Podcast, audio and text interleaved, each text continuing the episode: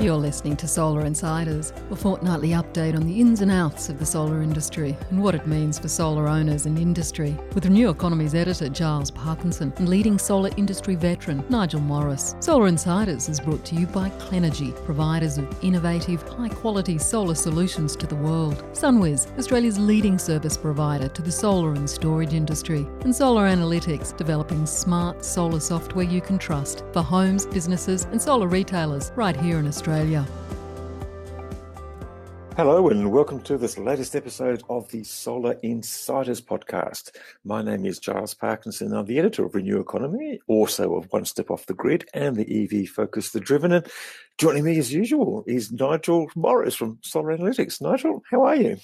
Excellent. Thank you, Giles. Excellent. It's been a tumultuous couple of weeks, I have to say.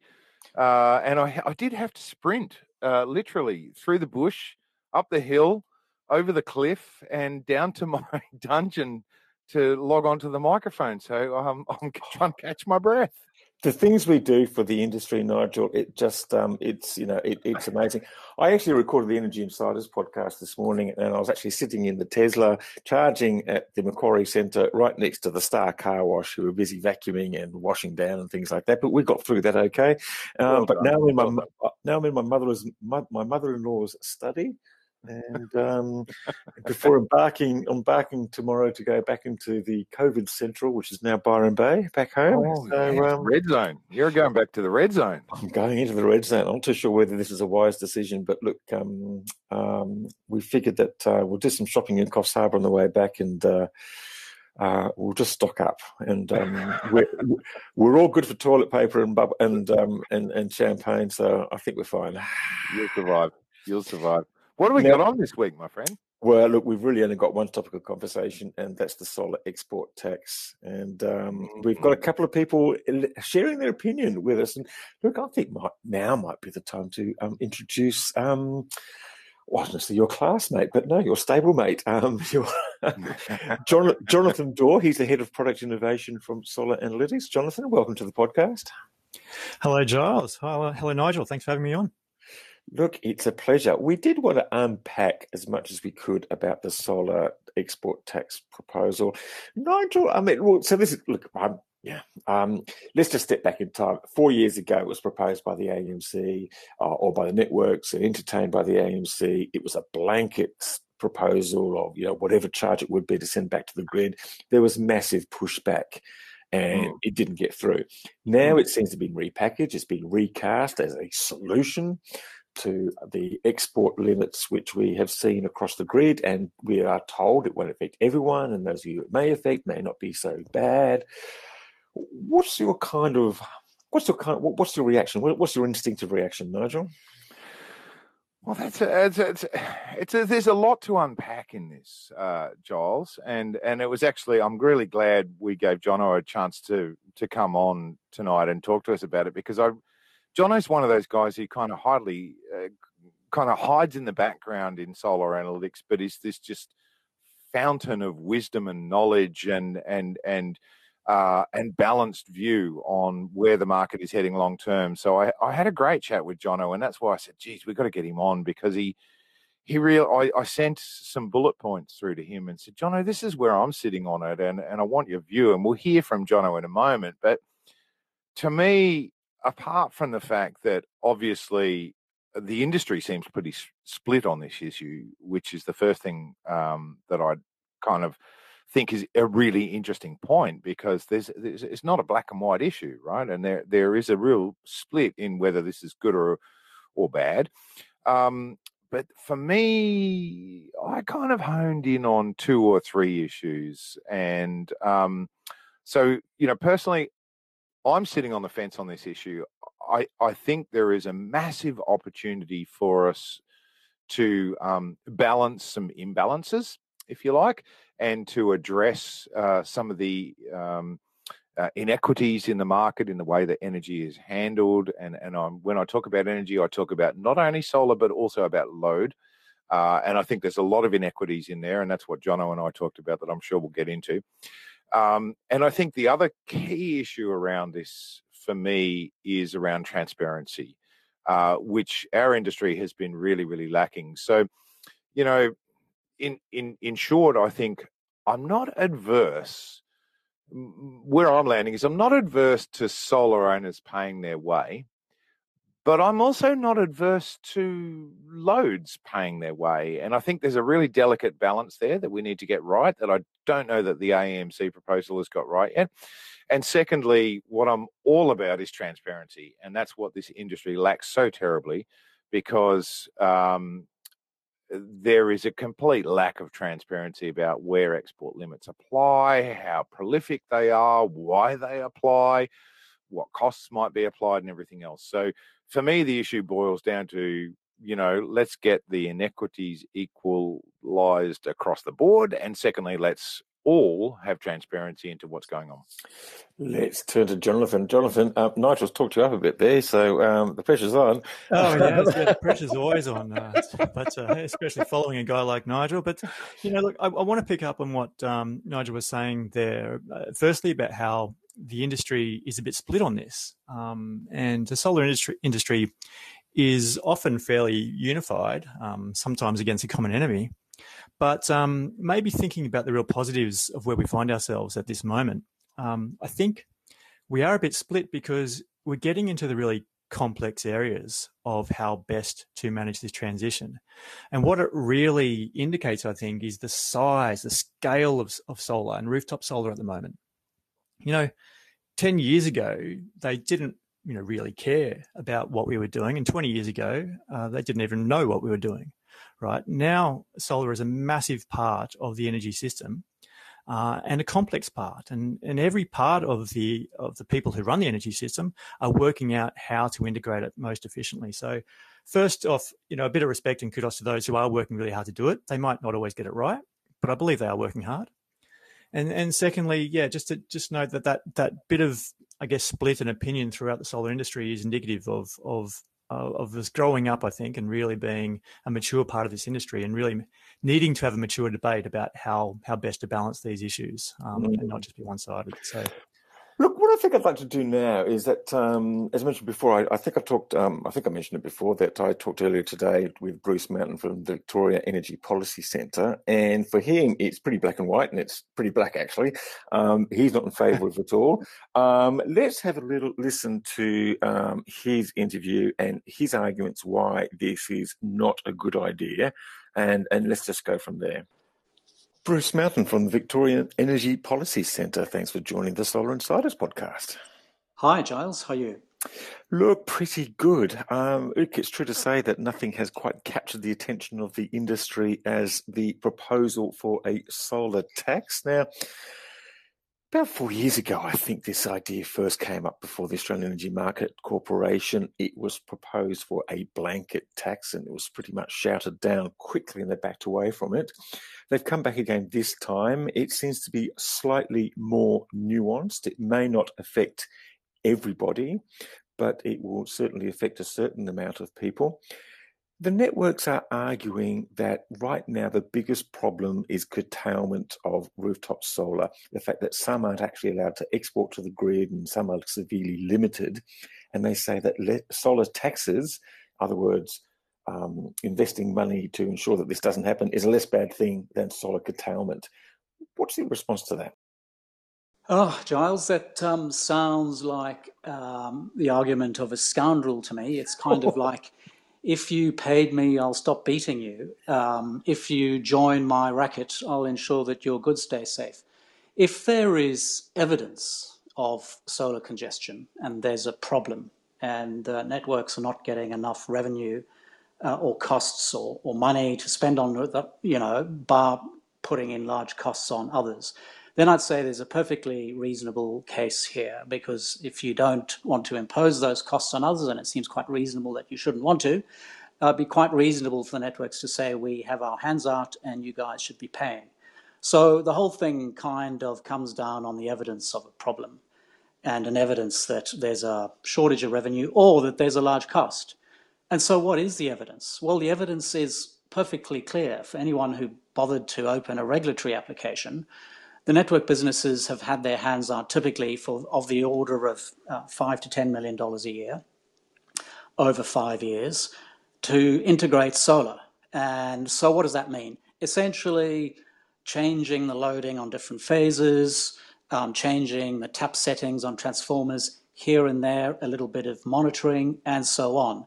I got an email from Powercor, who's the company that ships my electricity, and um, they they they told me of all the fantastic things they were doing on the network by changing the loading of the phases and changing the tap changing the transformers, and fifty thousand households who had solar, uh, uh, you know, um, some kind of a solar issue would be fixed in the next three months. Big deal. This is just a trivial non-issue. As a proportion of the allowed revenue, looking at the regulatory controls for Powercor, as for the others, they're all much of a muchness it's 0.1% increase. So this whole issue of pay me uh, and at least you'll get better access is just a complete beat up. Um, there is no substance to this issue. Yes, there's a general voltage issue. Networks are running their, their substations generally at a high voltage, um, but that's entirely solvable. And it seems like a completely trivial problem. So, you know, the networks have every reason to establish evidence to the contrary, but where is it? So, do you do you think then? Um, I mean, I guess the, the, the AEMC in their report suggested that, um, in, in, fact, they agree with you. They just was said that the, the the cost to everyone, if it was sort of smeared over all consumers, was only about fourteen dollars a year. So the inference from them was that any fee that is charged will not be great. Um, yet it will unblock those what seems to be blockages now. Is that okay if if what's then passed on to the consumer to to the people in, in the worst affected parts of the grid is reasonably minimal, or do you fear that um, once they've been given a green light to charge something, then it'll just get out of hand? No, I don't think there's any issue of being given a green light to charge something. The standard regulatory process is the networks say what they want, they go to the AER, the AER bashes them over the ears a bit, and they settle on a number. That process is not going to change with this. Um, so this is not carte blanche for them to go and spend a whole lot of money. The point is, there's not a great deal of money to be spent. So you could you know, you, you can say, guys, augment the network to bring in the solar. There's nothing that, that needs to change. It's all working just fine. If you want to say, oh gosh, we want to uh, claw out something to do with solar access, okay, so you create a massive system of administration and tariff setting, what have you, for 0.1% of the network charge, which to be clear is 0.03% of the typical residential bill. It's a complete nonsense. Mm. So this issue is not about costs imposed by distributed energy. That's not what it's about. It's about what's commonly spoken as um, pay to use the system, the concept of user pays, which is kind of one of these jargon terms which means more or less what you choose it to mean. but in economics, it, it's it, it, it, it's not a rational basis to charge for things. Yeah. If, as a consequence of charging for use, and you say, well, I'm going to charge people because they're injecting power in the grid, and you said, well, that's a principle, and as a consequence, you stifle rooftop solar uptake, you are, as we know, you are causing greater utilization of the network, more network construction, because you're getting electricity from sources which are further from the load. And you're undermining the positive effect that rooftop solar, like large scale solar, has on prices, which is to bring them down. Why would a public interest entity, which is what the regulators are meant to be, want to do something like that? Mm. It just doesn't make sense. There is no rational argument for mm. it. But if you said, nonetheless, even with all these things, I still really want to do it, then you say, fine, don't just do it for the distributed energy, do it for everyone. Mm.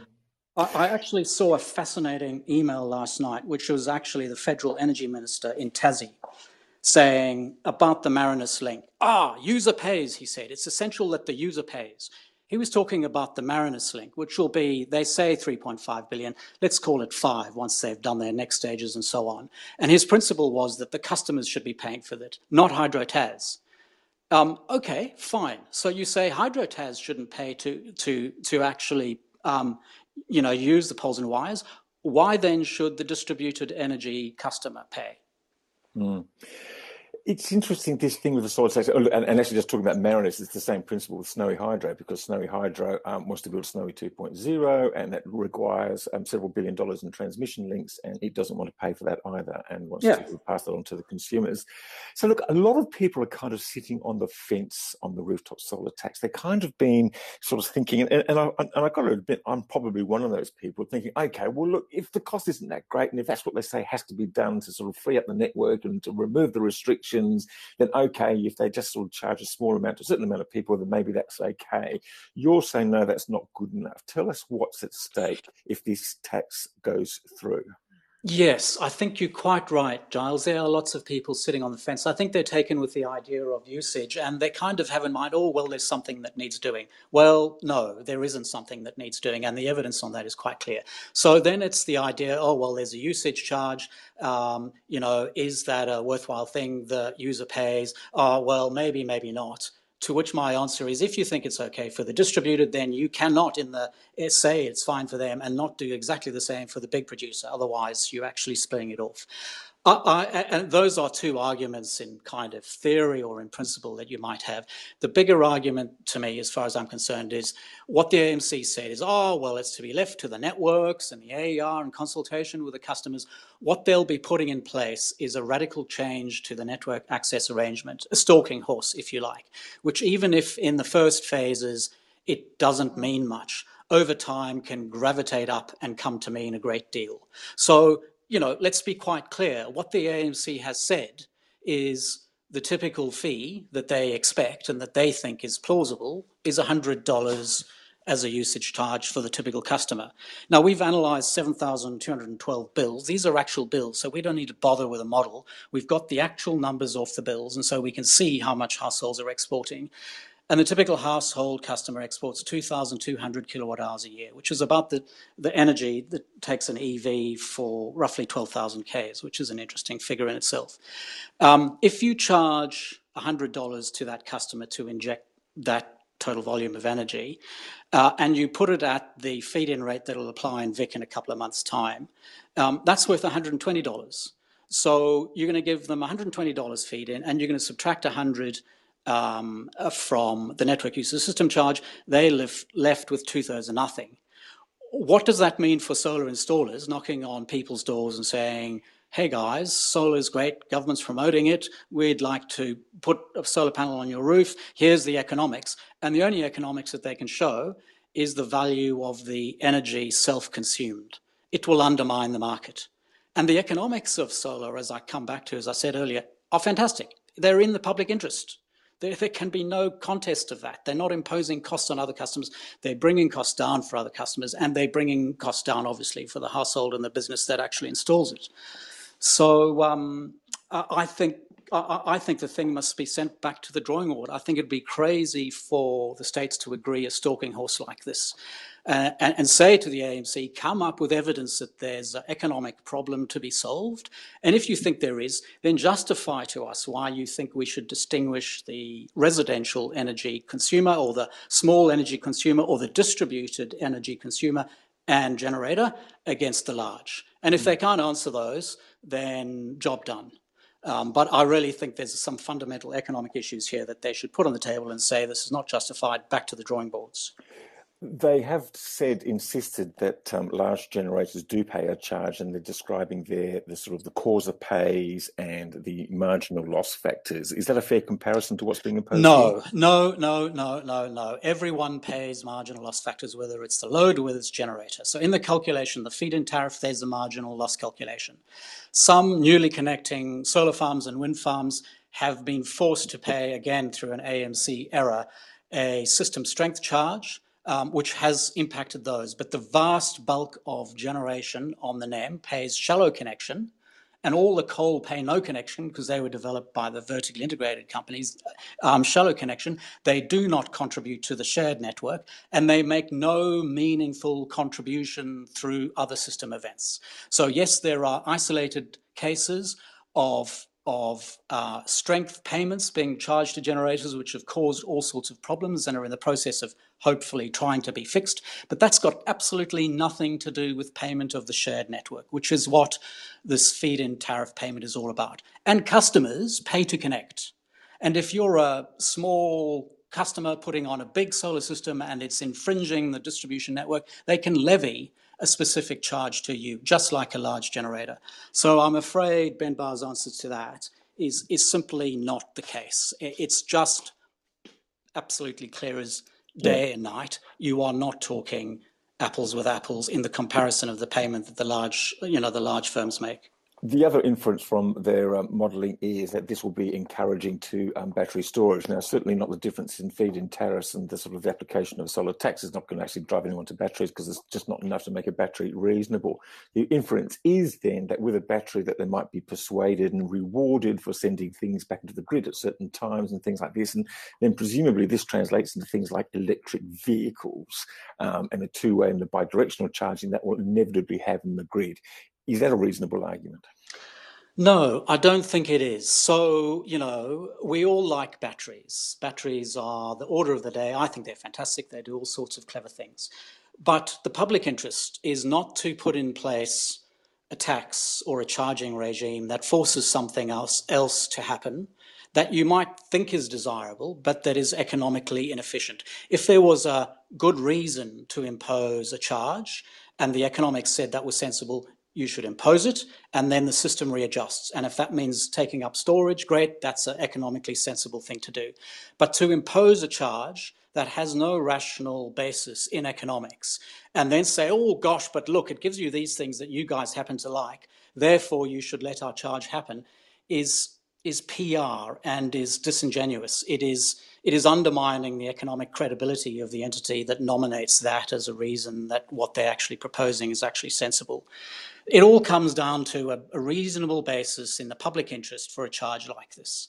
And that all comes down to evidence that there's a problem, and there is no evidence. Bruce, thank you very much for joining the Solar Insiders podcast. Thank you, Giles. So that was Bruce Mountain from the Victoria Energy Policy Centre. Jonathan, I mean, his main arguments are basically that um, the costs of upgrading the network are not significant. Uh, the network should have been doing it anyway. Uh, it's wrong to charge solar households to export when effectively um, main big generators aren't charged to use the grid. And he just sets it a re- he just senses it's a really bad precedent. It's kind of like a stalking horse, is, is the words he's using for other things that we've got to keep a watch out. So, to what extent do you agree with him? And maybe, well, yeah, I mean, look, I think you, like many of us, are sort of sitting on the fence. Um, yeah, that, yeah, that, that's right, Giles. I'm I'm similar to Nigel, and, and, all of us at Solar Analytics have been having these debates, and we've we've got a bit of difference, you know, even within our house about it. But I think um, we agree a lot more than we disagree, and it's probably true of, of where Bruce is at the moment. I think he's got a lot of really strong points, but uh, but lands firmly on one side of this. Of this. Uh, so you know, I, I don't want to really put myself in a position of if arguing the uh, you know the, the, proposing the proponent side, um, I am pretty balanced on it. I am pretty well in the middle. But to to your question about um, those specific issues, I think there's a couple of important things to unpack there. And one is what is the actual cost? He argues that it is not actually as large as is being um, made out here, and and okay, that's a great thing if, if, if that's the case. And I think he points to some numbers that um, that support that. So the important thing to understand here is that um, the AEMC is not setting a, a price here. Um, what they're doing is setting a framework, and it's going to be up to the uh, network operators to put forward their pricing proposals, and for the AER to uh, approve those or to to negotiate them down. So, if it is not a big cost to support the increasing solar on the grid, then the logic would follow that the kind of charges that are going to be incurred by solar owners through a through an export charge won't be very large.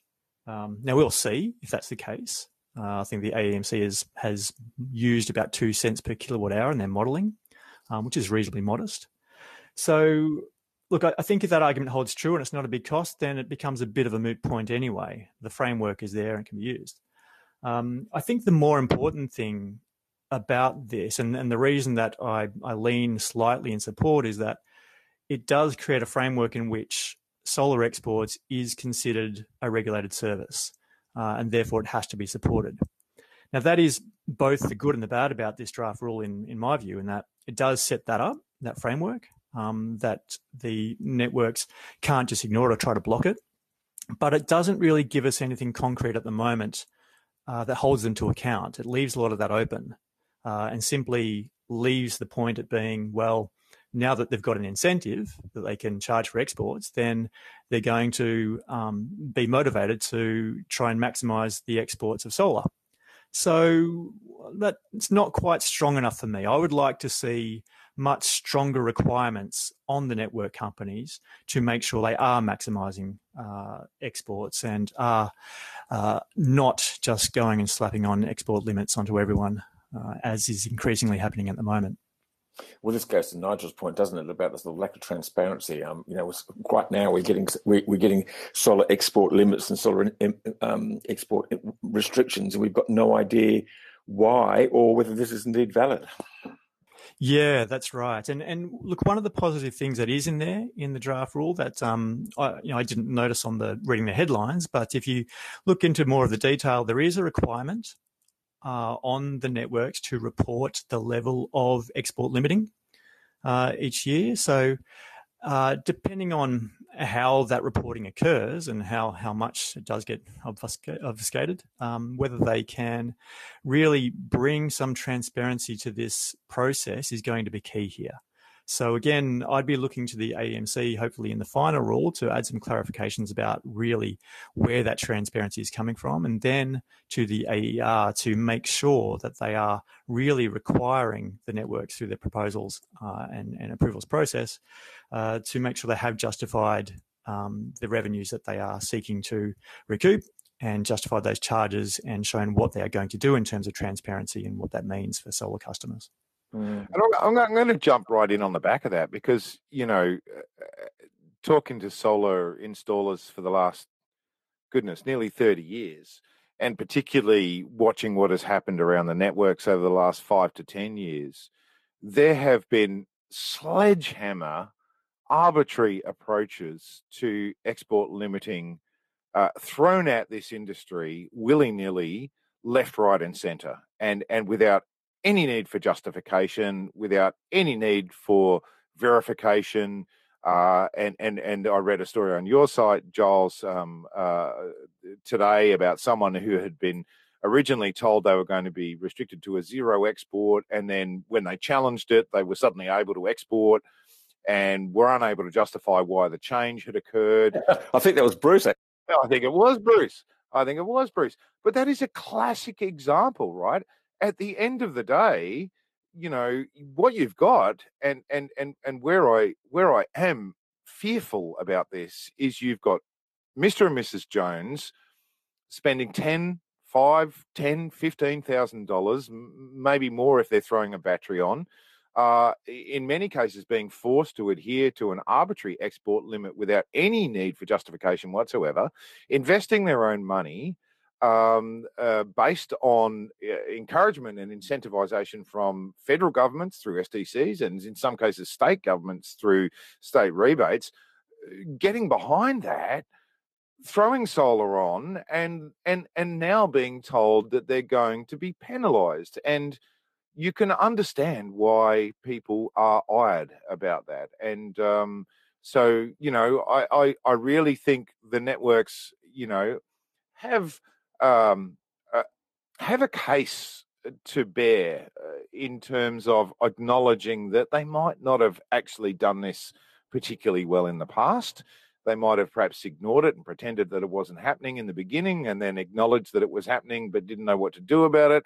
They know now exactly what they need to do. And if they haven't caught up, they need to bloody well catch up and um, get sophisticated about this because we have a raft of rules uh, at state levels that we've talked about, the SA regulations and various other things that are designed to mitigate these types of things. Um, so I I I, re- I, really think that you know on the um, uh, uh, on the on the perspective of how unfair this could potentially be, it's we also have to uh, consider what's happened in the past. Yeah. Jonathan, I mean, on the basis that the networks haven't really come to the party as best as, as, as, as they might well have done over the last 10 years, and I think most people agree that they probably haven't, um, do we just th- throw this back in the face and say, no, this isn't good enough, start again? Or do we try and make this as best as we possibly can? Yeah, look, I, I, I think I think where we're getting to, and it comes back to what we were saying at the start, is is that uh, us versus them approach is starting to break down a little bit. So, um, as you know, solar analytics has grown, and and we found ourselves being a little bit more sought after in the industry, which is really exciting.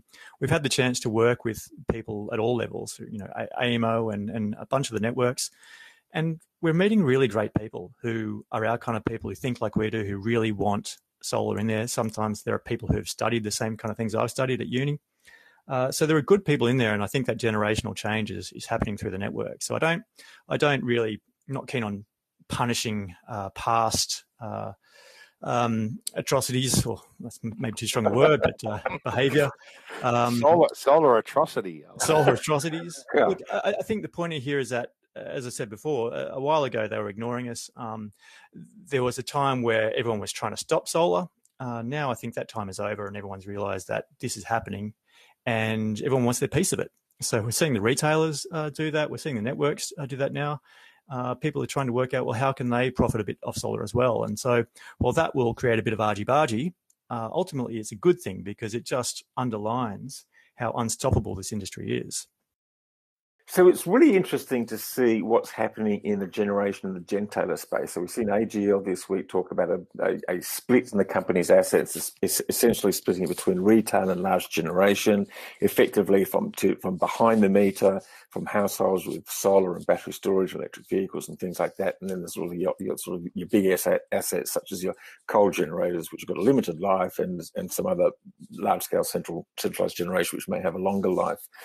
And that's just basically a recognition that rooftop solar has now had such an influence over the, the, the workings of the network and the grid and the energy market that they have to change. And they are just doing everything they can to embrace this and to capture it and to tell, convince consumers that they're on their side and they're going to have a fair, cop- you know, it's it's not going to be easy for them to convince them that because there's going to be other people out there um, telling them the same thing, the Teslas of the world, the Googles, the Amazons, and goodness knows who else, who else is going to enter the market. So I'm I'm presuming that the networks need to think along the same lines, and I'm presuming that this mechanism has to have some level of incentive for the householder to engage with this and and maybe that comes in the way that these deals are packaged we, we don't really know as you say the AEMC has set up a framework I guess you know the um, the real test won't come until we've actually seen how this evolves and how much incentive there actually is for households to be encouraged to either install battery storage and to get paid for that and to payment for services, whether that's actually meaningful, whether it's helpful. Um, you've got any comment on that? Well, well, look, I think that's a really good point when we think about uh, what's going to happen between now and when these are implemented. Um, one of the things that we're trying to uh, put together with some communication to our customers and and uh, installer partners is is that solar is still a really good investment. And part of the thing to remember here is these changes are going to take a while to come through, right? So there's still the process of going through and turning this from a draft rule into what is likely a final rule. Uh, then the network companies need to come up with their pricing proposals and then go through the five year regulatory approval process. And I think the next ones aren't until 2024. Uh, starting with New South Wales and, and then going through to 2026. So we've got uh, quite a few years to go before these export charges see the light of day and appear on your bills.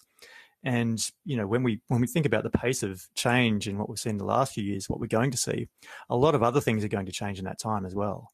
So, in terms of, I guess, the, you know, the battles that we could fight to really support solar out there, uh, this one's not not a massive problem for me. It's a okay. It's a little impost. It's going to be a little off the business case or, or the, the investment case for a uh, for a solar system, but that kind of rad, adds right on to the uh, investment case for a battery system, and that's kind of what the AEMC and really what everyone wants is is for that market to start stacking up. So I'm optimistic that by the time we actually see these uh, chargers start to hit uh, bills, uh, we're going to see prices have dropped for batteries, and we're going to see that case being a lot stronger. And then it kind of becomes uh, a moot point for for for the whole solar plus battery uh, uh, economic case. And it starts to open up a few of the arguments for this proposal in that you may have beneficial outcomes for exporting power at peak times. And I think that really that really suits well what we're trying to achieve in terms of matching up uh, supply and demand. So, yeah, I, I, think I think at the end of the day, when all this washes out over over the decade, I, I think we'll see this as uh, not a major impost on solar customers, and probably a positive thing overall for integration. If and I come back to that again, if we get that transparency aspect right. Yeah, Nigel. Um, what are solar installers going to be telling their customers? Because this does add a level of um, uncertainty over their ultimate returns, and for some people, investing in solar is very much a um, got to be a business case. They've got to see their return on investment. Um, not everyone can just go out and splash on solar just for the sake of it. Um, so, what should or could the solar installers be telling them? Oh, that's a, such a good question because I can already see the campaigns being put together. Get solar now before the solar tax hits, right? So that's except that's, that's, that's inevitable. I, I, make a prediction here and now that in the next uh, thirty days we will start to see campaigns coming out from, you know, the perhaps the scaremongerish on the industry. Well, uh, yeah, I'm not, I'm not too sure that's going to be entirely accurate because I think the solar tax is going to be retrospective and apply to everyone, not just to new installations. But anyway, but anyway, well, well, but I, but I certainly, I mean, there is we've seen this before, right? As soon as there is a a whiff or a hint of something that might uh, that might change the economics around solar, we will see the industry leveraging that as hard as they can in in some parts of the industry. So I think that's the first inevitable uh, outcome of this.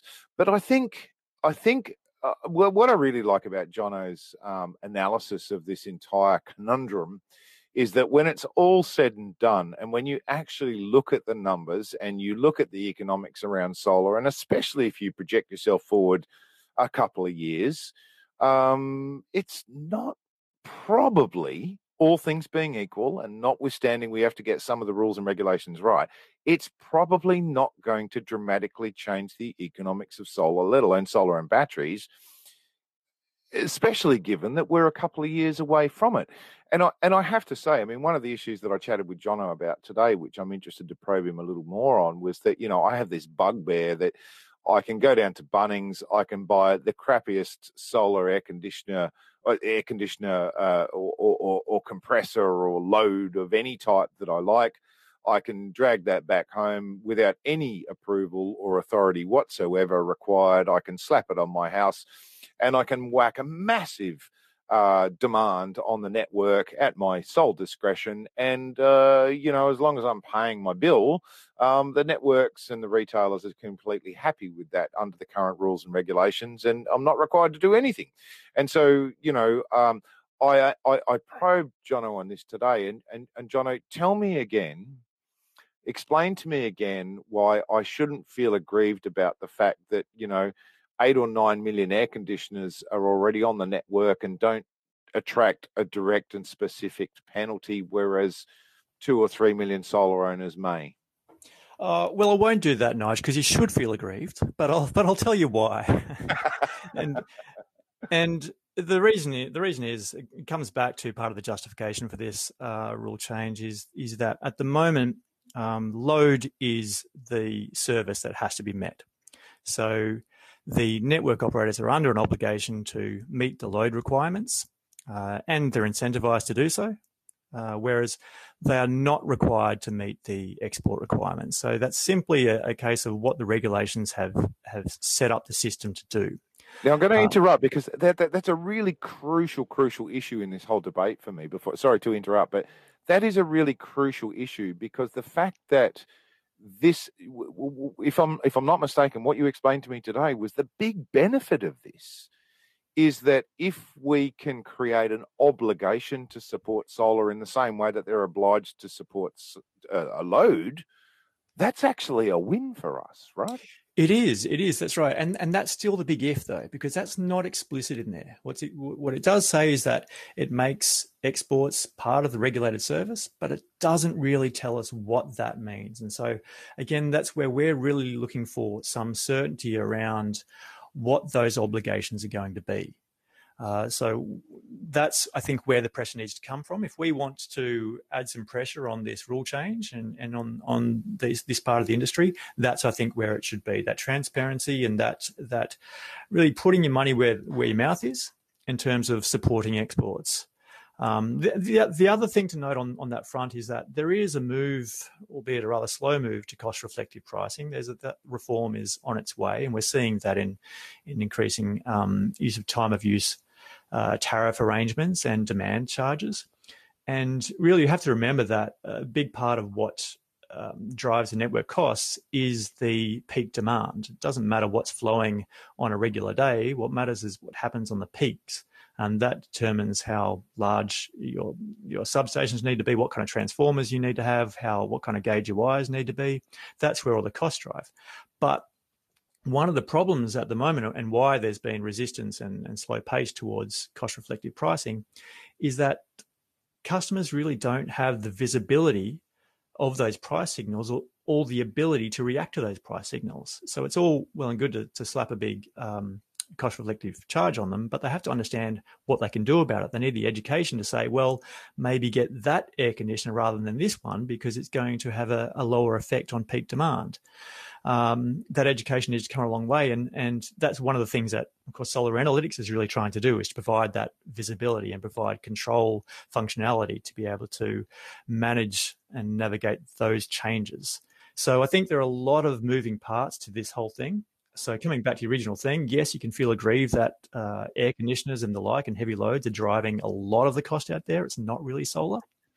But going back to where we started on this, if that solar cost drive is, is small, as Bruce says it is, then hopefully we'll see that the charges that are applied are also not that big and solar will remain one of the best investments that you can make. Well, guys, um, I think we've probably, um, with uh, Bruce's interview, we've um, probably gone to about 40 minutes, which, um, um, but look, a really good discussion of the issues, which I think is going to be an important one for the solar industry. Um, I don't think the debate is over by any means. And certainly the AEMC is looking for feedback over the next four or five weeks before it then uh, considers those and then makes a final recommendation. And I think, as we know, after that, it's probably still going to be a couple of years by the time that the um, networks go out and consider what they're going to do and negotiate with consumer groups, and all goes back in front of the energy regulator. So um, it could be a while yet, but still something that we need to get it right. Nigel, um, thanks very much, mate. Um, not our usual format, but look, um, a nice change um, ahead of the Easter break, and um, I hope you have a great long weekend. thanks, mate. And, and I agree. The biggest issue of the week, uh, perhaps of the, the last few weeks, it's come up on our radar all over the place. And uh, if there's one message I could throw out to, um, you know, the federal politicians who are who are and and rule makers who are considering this uh, it would be to look back in history and remember that um, the solar industry, bless them, uh, solar owners, is probably one of the biggest uh, and most easily activated lobby groups uh, out there. We have effectively a solar army of solar owners, two and a half million homes. That makes about six million people who love their solar who've done their best, who've made their investments, and just want a fair go. So um, uh, don't poke the solar bear. Well, that's exactly right. And I do have to say um, that the passions have been running hot, and I've done actually quite a few um, radio interviews over the last week or so, and the feedback from the solar owners, the house, households, is is is is one um, of aggrievement. So um, it'll be interesting to see how this play out. Hey, Jonathan, Jonathan Dore from um, Solar Analytics. Um, thanks very much for joining us today. Oh, you're very welcome. It's been a pleasure. Thanks, Giles. Thanks, Nigel. Yeah, and look, uh, thanks also to Bruce Mountain from the Victoria Energy Policy Centre for um, his discussion as well. Thanks, of course, to all our sponsors, um, Solar Analytics at Clenergy at SunWiz, and um, we'll be back in a fortnight, um, probably back to the normal format. And um, I hope you have a great break, and um, we'll be back soon. Bye for now.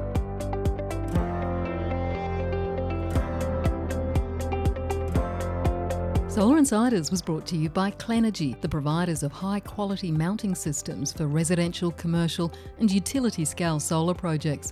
With in house engineering and projects divisions, Clenergy provides a unique edge with its expert advice. Let Clenergy find the right framework for any solar application. Solar Insiders was also brought to you by SunWiz, Australia's leading service provider for the solar and storage industry. SunWiz's new partnership with Open Solar will amplify the value delivered by their world leading solar software platform. With pro setup, training, and assistance, run your business at maximum velocity. Visit sunwiz.com.au. Solar Insiders was also brought to you by Solar Analytics, developers of smart solar software you can trust for homes, businesses, and solar retailers right here in Australia. Get more from your solar. Visit solaranalytics.com.au.